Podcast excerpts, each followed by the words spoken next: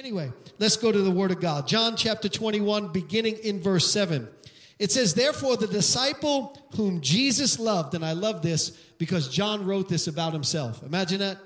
You know, talking about himself in the third person. The disciple that Jesus loved, great way to see yourself as someone that God loves. Therefore, the disciple whom Jesus loved said to Peter, It is the Lord. Now, when Simon Peter heard that it was the Lord, he put his outer garment on, for he had removed it, and he plunged into the sea.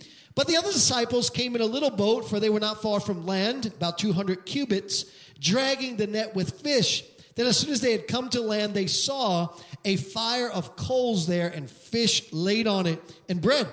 And Jesus said to them, Bring some of the fish which you have just caught. Simon Peter went up and dragged the net to land full of large fish, 153. Now, I'm into like numbers. I'm, you know, I'm a former CPA, and so numbers. So I always look at when the Bible gives a number, I'm like, what does that mean? And I don't know that there's anything that is significant about this, but here are a few things the Lord showed me about 153. 153 is literally the, the triangulation of the number 17. For you, for those of you who don't know what that means, it means 17 plus 16 plus 15 plus 14 plus 12 plus 11, all the way down equals 153. Now, why is that important? Because from a Jewish point of view, 17 is seen as 10 and 7 and 10 is the number of testing, and 7 is the number of perfection. And so here Satan came, remember, at the crucifixion to test the faith of Peter. But Jesus made sure that it didn't sift him, but rather it perfected him. Isn't God good? 153 fish. Not only that, but interestingly enough, in 1 Peter chapter 1, verse 7, 1 7, 17, Peter says this about trials. He says, These trials will show you that your faith is genuine. It is being tested as fire tests and purifies gold. And though your faith is more precious than mere gold, so when your faith remains strong through many trials, it will bring much praise and glory to God. Isn't that neat how Peter just connected the whole thing? 153 fish he caught. And um, then the scripture goes on and says, Come and eat breakfast with me. Verse number 12, Jesus said, Come and eat breakfast with me. Yet none of the disciples dared to ask, Who are you? knowing that it was the Lord. And then Jesus came and took bread and gave it to them, and likewise the fish. This is now the third time Jesus showed himself to the disciples after he was raised from the dead. So when they had eaten breakfast, Jesus said to Simon Peter, Simon, son of Jonah, Jonah, do you love me? More than these? And he said to him, Yes, Lord, you know that I love you. He said, Feed my lambs. He said to him again, a second time, Simon, son of Jonah, do you love me? And he said to him, Yes, Lord, you know that I love you. He said to him, Feed my sheep. He said to him a third time, Simon, son of Jonah, do you love me? And Peter was grieved because he said to him the third time, Do you love me? And he said, Lord, you know all things. You know I love you. Jesus said, Feed my sheep. Today we are going to continue in our series Relationship Repair, and I want to talk to you from the subject Better Fish, Better Future. Better fish, better future. I said, Pastor, what does that mean? You'll see. Let's go. Let's pray. Father, in the name of Jesus, would you minister by your grace and your power and the anointing of the Holy Spirit? We give you all the praise and all the honor. And everybody said, You may be seated. Well, we are in our current series, um, Relationship Repair. And uh, we are talking about how to repair the God sent, God meant relationships in our lives. We said that there are two types of relationships in our lives. We said that there are those that the enemy sends into our life in order to twist us, but then there are those that the enemy that God sends into our lives in order to assist us. And when it comes to the ones that God sends into our lives, these are destiny relationships. And so we need to put in the work necessary in order to repair those relationships, as opposed to the relationships the enemy sends into our lives where we need the courage to move on from. Some people think, you know, when it comes to relationships, the best way to get relational advice is to Google it. And so I kind of just tested that out for a minute. So I Googled, you know, relationship advice. And the first thing that popped up on this site, it was called the best relationship advice I ever received. It gave the top eight tips for how to have great relationships. You tell me if, if this is good advice or not, okay? Take it easy was the first one. Second thing they said was give 90%. Second, third thing they said was you are responsible for your own happiness. Fourth thing, stop waiting and live your life. Fifth thing, love yourself. Sixth thing, don't put boundaries on other people. Seventh thing, sometimes love is where you least expect it. And number eight, put in some effort. And when I read these things, I thought that's a mixture, isn't it? That's a mixture of kind of some things that are all right and good and some things that are just crazy and downright warped. What do you mean don't put boundaries on people? Of course you have to put boundaries on people. And so I've learned this that when we want relationship advice, we don't go to Google, we go to God who is the author of relationships. He knows how to teach us how to have right relationships and how to repair relationships that are God sent and God meant. And so, for instruction on this, we turned our attention to the story of Jesus and Peter because this was a God sent, God meant relationship. It went beyond just Savior and, um, and saint, it went to friends. They had a close relationship. It was tight in every way. And we said that this relationship found itself fractured and in need of repair. Remember when Peter denied Christ at the moment when Christ needed him the most. And Peter not only denied Christ, but then he was overwhelmed with shame. And the relationship had some hurdles to overcome in order to get back to a place of repair, especially because of the shame factor, which we've been talking about, becomes a wall sometimes that stands in the way of you and I reconnecting with those relationships that are right and tight, that are God sent and God meant. And so we're looking at all this, and what Peter does is he's so overwhelmed with shame that he says, I'm going fishing. In other words, that, that's his way of walking out on the relationship. And we look at Peter in a certain kind of tone of voice when he's, I'm going fishing. But we have our own ways of going fishing, don't we? I'm out of here. You know, I'm going for a drive. I'm going to work. I'm hitting the bottle. I'm going to pick up some weed. You know, I'm going into the arms of another person. I'm going into my corner. I'm not, I'm not going to talk to you anymore. I'm going to give you the cold shoulder. We all have ways of quitting on relationships that need repair. And those are unhealthy ways. And when we quit, and the interesting thing about this is that Peter quits on the relationship, but Jesus continues to fight for him. Because God fights for us. Even when we are faithless, aren't you glad? God is still faithful. And so we looked into this situation. We said, how did Jesus repair this relationship that was fractured and broken? And we said that he did several things, and I'll just highlights and then we'll get into the new stuff. Number one, H, or I'm sorry, M, he made the first move. We talked about the fact that the angel that was resur- the angel that was there at the resurrection had a message for the women that were at the tomb. He said, go tell the disciples and Peter, even when Jesus was being crucified and when he went to hell on our behalf, Peter and reconciliation with Peter was on his mind. He makes the first move by sending a message. But then he goes to the shore where Peter is swallowed up in shame and he waits there for him. He's calling out on the shore. He's reconciling the relationship. And we said that if relationships that are right and tight are going to be repaired, that somebody has to be like Jesus. Somebody's got to make the first move. And then we said H if you can't repair it by yourself, you need to get help. John was in the boat with Peter when Peter went fishing. John said, I'm not going to leave you by yourself. I'm coming with you. And John was there and John was the one that pointed out to Peter. He said, that's the Lord. And we talked about how we needed the right people around us who can tell us what is God and what isn't God when we are going through relationships that are fractured and needing repair. John was Peter's help. And then we left off last time, and here's where we're going to pick it up today with the third key. You got to swim. We said, what does that mean? That means putting in the work. Peter jumped in the water and he began to swim to Jesus. And we talked about how relationships don't repair themselves. They don't heal by themselves. Peter jumped up in the water and he began to swim to Jesus. And that tells us that repairing right relationships is hard work.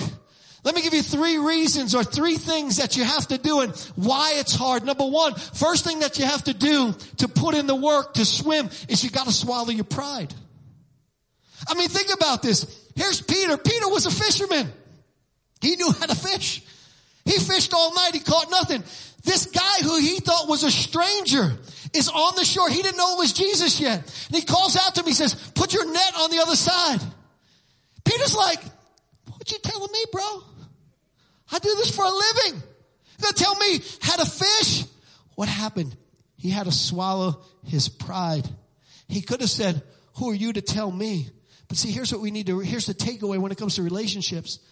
That if you're going to have repair, somebody's going to have to swallow their pride. Sometimes both people are going to have to swallow their pride. Proverbs 16, 8 says, pride goes before destruction and a haughty spirit before a fall. Do you know that's true in relationships? In relationships, when we cling to our rights to be right, when we, when we think, well, you know, they had to come to me on my terms. I'm talking about right relationships. I'm not talking about relationships that you ought to walk on from. I'm talking about those God sent, God meant relationships. You gotta swallow your pride. How many of you know swallowing your pride is hard? It's hard to say I was wrong. It's hard to say I'm sorry. It's hard to ask for forgiveness. It's hard to go the extra mile. You have to swallow your pride. But then number two, the reason why it's hard work to repair a relationship swimming is because you have to start the process of rebuilding trust. Jesus says, cast your net on the other side of the boat. Peter's like, fished all night, put the proper worms on the hook, tried all the fancy lures, had my fish finder going, and you're going to tell me there's fish over there? I guess I'm just going to have to trust you. And Jesus is like, exactly. And here's what happens in relationships. Some of the most difficult work is rebuilding trust. When I have given you my heart, my love, my vulnerability, and you violate me, what hurts the most is I feel like my trust has been trashed. And even though I might want to reconcile, I'm reluctant to trust again. Does this sound familiar? And in order to rebuild trust, you must cast your net on the other side of the boat. You must put some actions behind what you are asking me to do. And that's trust you again. You need to prove to me, not by what you say, but by what I see you do, that you are worthy of my trust. I forgive you, but in order to reconcile and repair this thing, we've got to rebuild some trust and that needs you need to begin to increase my confidence that you are worthy of my trust. If your actions don't affirm my desire to trust you, then the relationship really can't be repaired like it needs to be. Cast your net on the other side of the boat. We need different patterns to be reestablished again. And then number three, and this is the most important thing in swimming. If you're going to put in the work, you're going to have to swim toward the Savior. Did you notice what, what Peter did when he jumped in the boat? He just didn't go for a swim. He was swimming somewhere. And, and here, here's what we need to realize. When we stray from the Savior in our personal walk with the Lord, we don't only make ourselves vulnerable, we make our relationships vulnerable. The reason why every father needs to make sure their relationship with God is tight and right is because if their relationship with God is not tight and right, the rest of the relationships in the family are going to become fractured because when you're not right with Jesus, let me tell you, it's even harder to swallow your pride. It's even harder for you to say, I'm sorry. We need to get close to Jesus to say, forgive me, to say, you know, um, please, I, uh, you know, give me another chance. I was wrong. That takes humility. And in order to be humble, we need to be right with Jesus. This is what Ecclesiastes is talking about when it talks about the key to right relationship. I want you to notice this. Ecclesiastes 4 verse 9. Two are better than one because they have a good return for their labor. If either of them falls down, one can help the other up. But pity anyone. Pity the fool, Mr. T said. But pity anyone. Sorry, I just got lost for a second. But pity anyone who falls and has no one to help him up. Also, if two lie down together, they will keep warm. But how can one keep warm alone? Though one may be overpowered, two can defend themselves. And watch this. A cord of three strands is not quickly broken. What's that talking about? That, that third wheel in the relationship. That's Jesus. Normally a third wheel in a relationship is not good, right? But when it's Jesus, it's the glue that holds the relationship together. If we are going to be right with each other, if we are going to put in the work that is required to repair relationship, we've got to make sure that we are right with Jesus. And I brought this little illustration with me tonight. Can y'all help me out? Ralph and Melissa. I'm sorry, Melissa. I know you're right. Come on up here one second. These are two of my favorite people in the whole church. Give them a big God bless you for volunteering to help me. Come on, hurry up. We don't got all day. I need Ralph for you to hold one side of the rope. Melissa, you hold the other side of the rope over here. Okay. This is often how relationships are. One person on this side, one person on this side. Now, get centered on the ladder here for a second and get close to the ladder. Okay? Make it nice and tight. Jesus is in the middle. Here's what I want you to see. Now don't resist me or nothing like this. Cooperate with it. Okay. We know you're tough and strong and all that. Watch what happens when in a relationship. Ladder match. No, just watch what happens in a relationship when you lift up Jesus.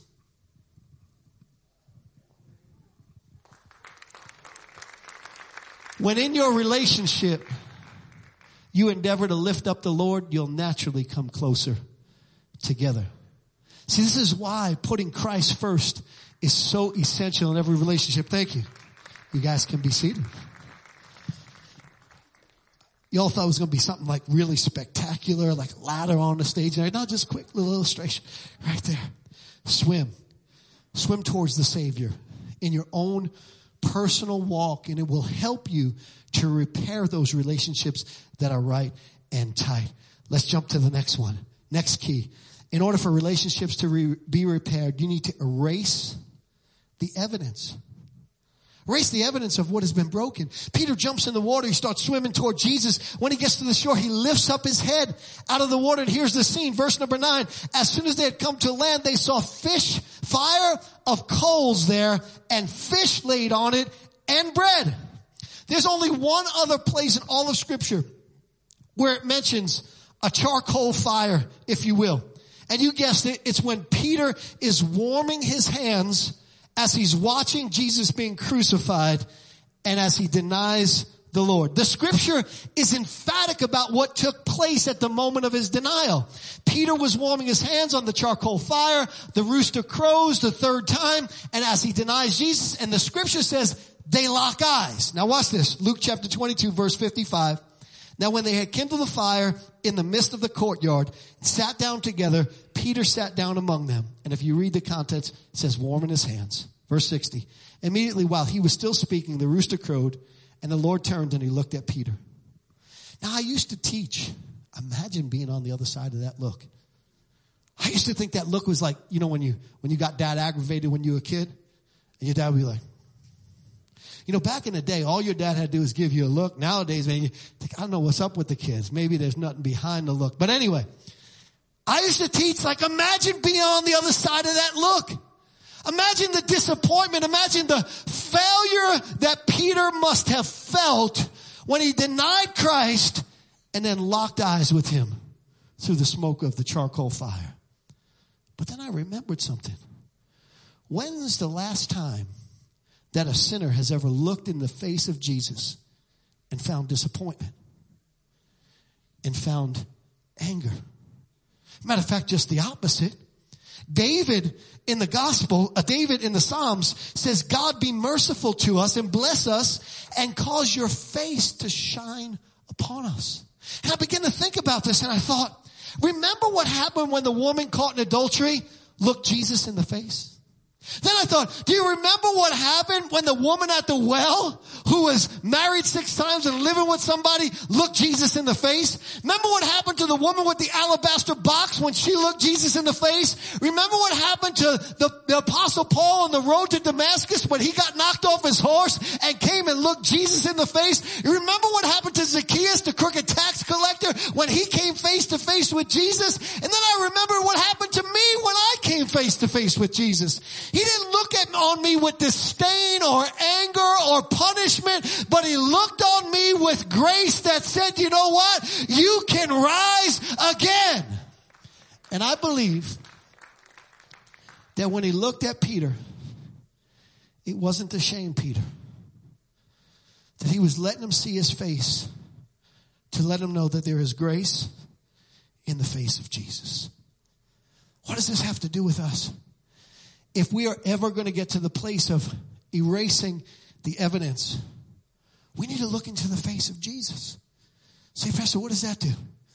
It reminds us of the forgiveness that we received when we were sinners, when we were ashamed, when we think, when we thought God didn't love us and we looked into Jesus' face and we realize he died for us and he didn't have to. He forgave us and we were guilty. And we remember that scripture in Ephesians which says, be kind one to another, tenderhearted, forgiving one another even as God for Christ's sake has forgiven you.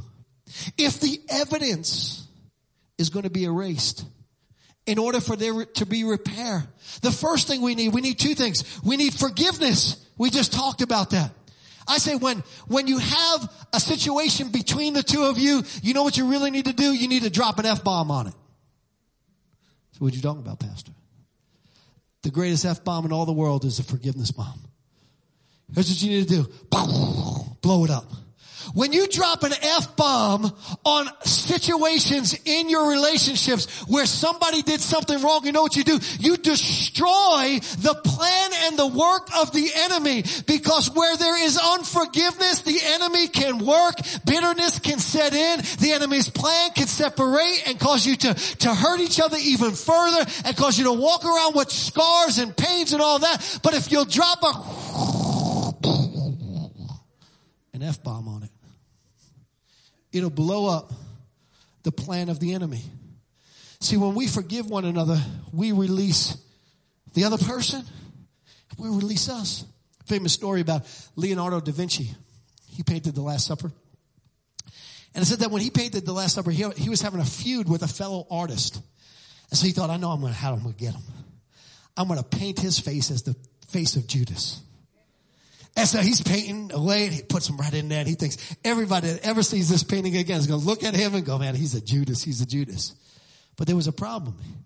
He painted this man's face as Judas before he tried to paint the face of Jesus. And when he went to paint the face of Jesus, face of Jesus, this amazing artist could not do it. Kept coming out wrong. Kept making mistakes he thought, what's wrong with me? What's happened? And then he realized, in order for me to paint the face of Jesus, I've got to go forgive my brother that I've got aught against in my life. See, in order for Christ to be lifted up in your relationship, in order for the evidence to be erased, we've got to look into the face of Jesus and remember what Christ has done for each and every one of us. But then secondly, and here's the big one, Here's the one that nobody ever wants to do. If we're going to erase the evidence, and this is the last key, but it goes with the, the key that I just gave you, is we've got to acknowledge the elephant in the room. Have y'all had a purple elephant staring at you the whole time? Have y'all seen that up on the screen? Y'all thought it was just kind of cute? Now what if I just kind of preached the whole time, never told you about the pink, it was a pink elephant, right? Not a purple one. What if I just kind of had the pink elephant up there? And they were like, why did they have a pink elephant up there? Where did that have to do with relationships? Do you know there's a lot of people who try to repair, and there's a pink elephant in the room staring back at them. And they can't get over what has caused the breach because they have never acknowledged the elephant in the room. Look at this. Look at this with me. John chapter 21, verse number 15. Jesus says, Simon, son of Jonah, do you love me more than these? He said to him, Yes, Lord, you, you know that I love you. He said, Feed my lambs. He said to him a second time, Simon, son of Jonah, do you love me? He said to him, Yes, Lord, you know that I love you. He said, Tend my sheep. He said to him the third time, Simon, son of Jonah, do, do you love me? Peter was grieved because he said to him the third time, do you love me? And he said, Lord, you know I love, you know all things. You know I love you. Jesus said, Feed my sheep. Why the question? Because what had happened was you loved something more than me.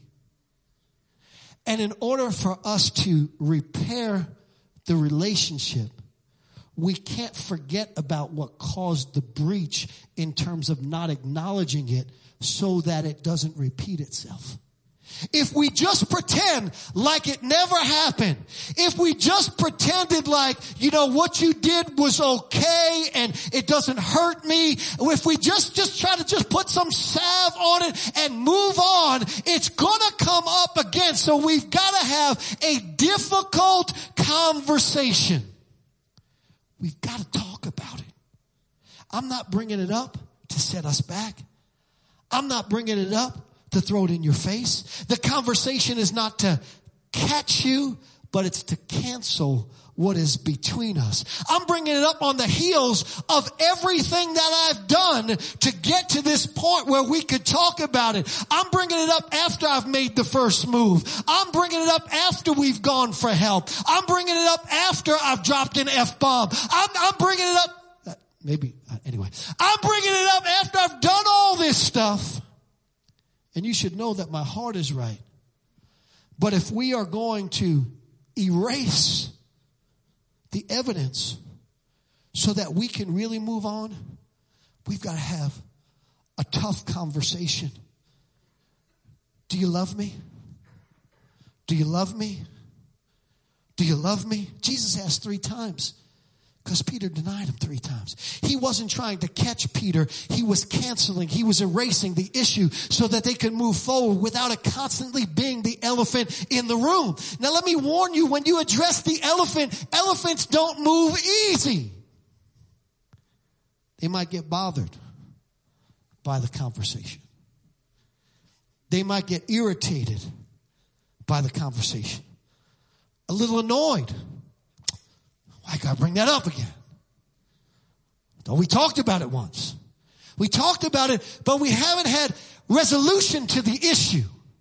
It, it, it's still there. It still lingers and you're asking me to move forward, but, but I don't know that we're both on the same page. And how can two walk together except they be agreed if we are going to get to a place where this is repaired so that it's not an issue in the future? We must address the issue. Jesus, you know I love you. Why are you asking? I'm asking because I need to hear you say it. I'm asking because I need you to own it. I'm asking because we need to move on from it. If we don't deal with what happened, it'll keep happening. We need to move this elephant out of the way. Now don't hit the other person over the head with the elephant. Remember, reconciliation takes grace. So we're not trying to, should do it like this. Don't, don't hit them over the head with it. Don't try to shame them more with it. Word seasoned with grace. We need, we need to talk about this. We need to get this to a better place. Because I don't want it to be a recurring issue in our life. Relationship repair. Forgiveness, by the way, is different than total repair of a relationship. I have forgived people who have done me wrong time and time again. Not every one of them am I back in relationship with. And the reason why I can't be back in relationship with some of them is because they refuse to own the issue. And so that's cool. I wish you the best. I hope God blesses you. I hope you become a superstar and whatever it is that you, I hope you have the best life you can ever have. I just, I just can't be in this relationship here and, and go on and carry on the same way, but I'm not going to carry anything in my heart against you. I totally forgive you. I might even send you a little blessing here and there. I might even give you, you know, send something good your way. But in order for us to be back in relationship, I need to, this thing needs to be addressed acknowledge the elephant. And let me close with this. I want to close with a word of encouragement for you. Repairing a right relationship is so worth it. I want you to notice a few things. Number one, when Peter decided to jump into the water and swim toward Jesus, he left 153 fish that was caught and he swam to shore. And when he got to the shore after leaving the fish, the big summer fish that he had, verse number nine says, as soon as he had come out of the water, they saw a fire of coals there and fish laid on it and bread. He left the big catch of fish that was still needing to be cleaned and still needed to be gutted. And when he got up on the shore, Jesus had fillet of fish waiting for him on the fire. Give me that fillet of fish. Give me that fish. What am I telling you? That there are better fish when you repair relationship. That there's better outcomes. That there's a better tomorrow. God wants to give you better things. And the temporary things that you have to sacrifice along the way in order to get to a place of relationship repair is so worth it. When he got on the shore, he not only had filleted fish, but he had bread with it too. God will supersize whatever it is that you are trying to achieve when you take the time to repair the right relationships. But watch this. The last thing that I see here is that what does Jesus say to Peter after he asks him the question every time? And I'm not going to get into the difference between feed my lambs and feed my sheep. That's for another day. Basically, he says, feed my sheep. What was feed my sheep? It was the destiny for which Peter was born. Peter was born to be a founding apostle of the church. Upon this rock I will build my church and the gates of hell will not prevail against it. By the way, in the order of the scripture, Jesus gave Peter his destiny before Satan tried to, showed up and tried to destroy it. In other words, Jesus said, this is what I've created you to do. Satan came along, tried to destroy what he created him to do by getting involved or separating him from a right tight relationship. But notice what the outcome of fixing the relationship with, he had a better future than he otherwise would have had. What am I telling you? I'm telling you that the work for relationship repair is worth it because at the end end of it is better fish and a better future. It's what God ultimately has for you. Our relationships are tied to certain rela- certain our destinies are tied to certain relationships. Those relationships are worth fighting for. We live in a day and age. I just feel led of the Lord to say this. We live in a day and age where we are taught by culture if your marriage has friction, abandon it. It's okay. No. Fight for it. Why? Because that's where God's blessing is. That's where God can give you 153 fish.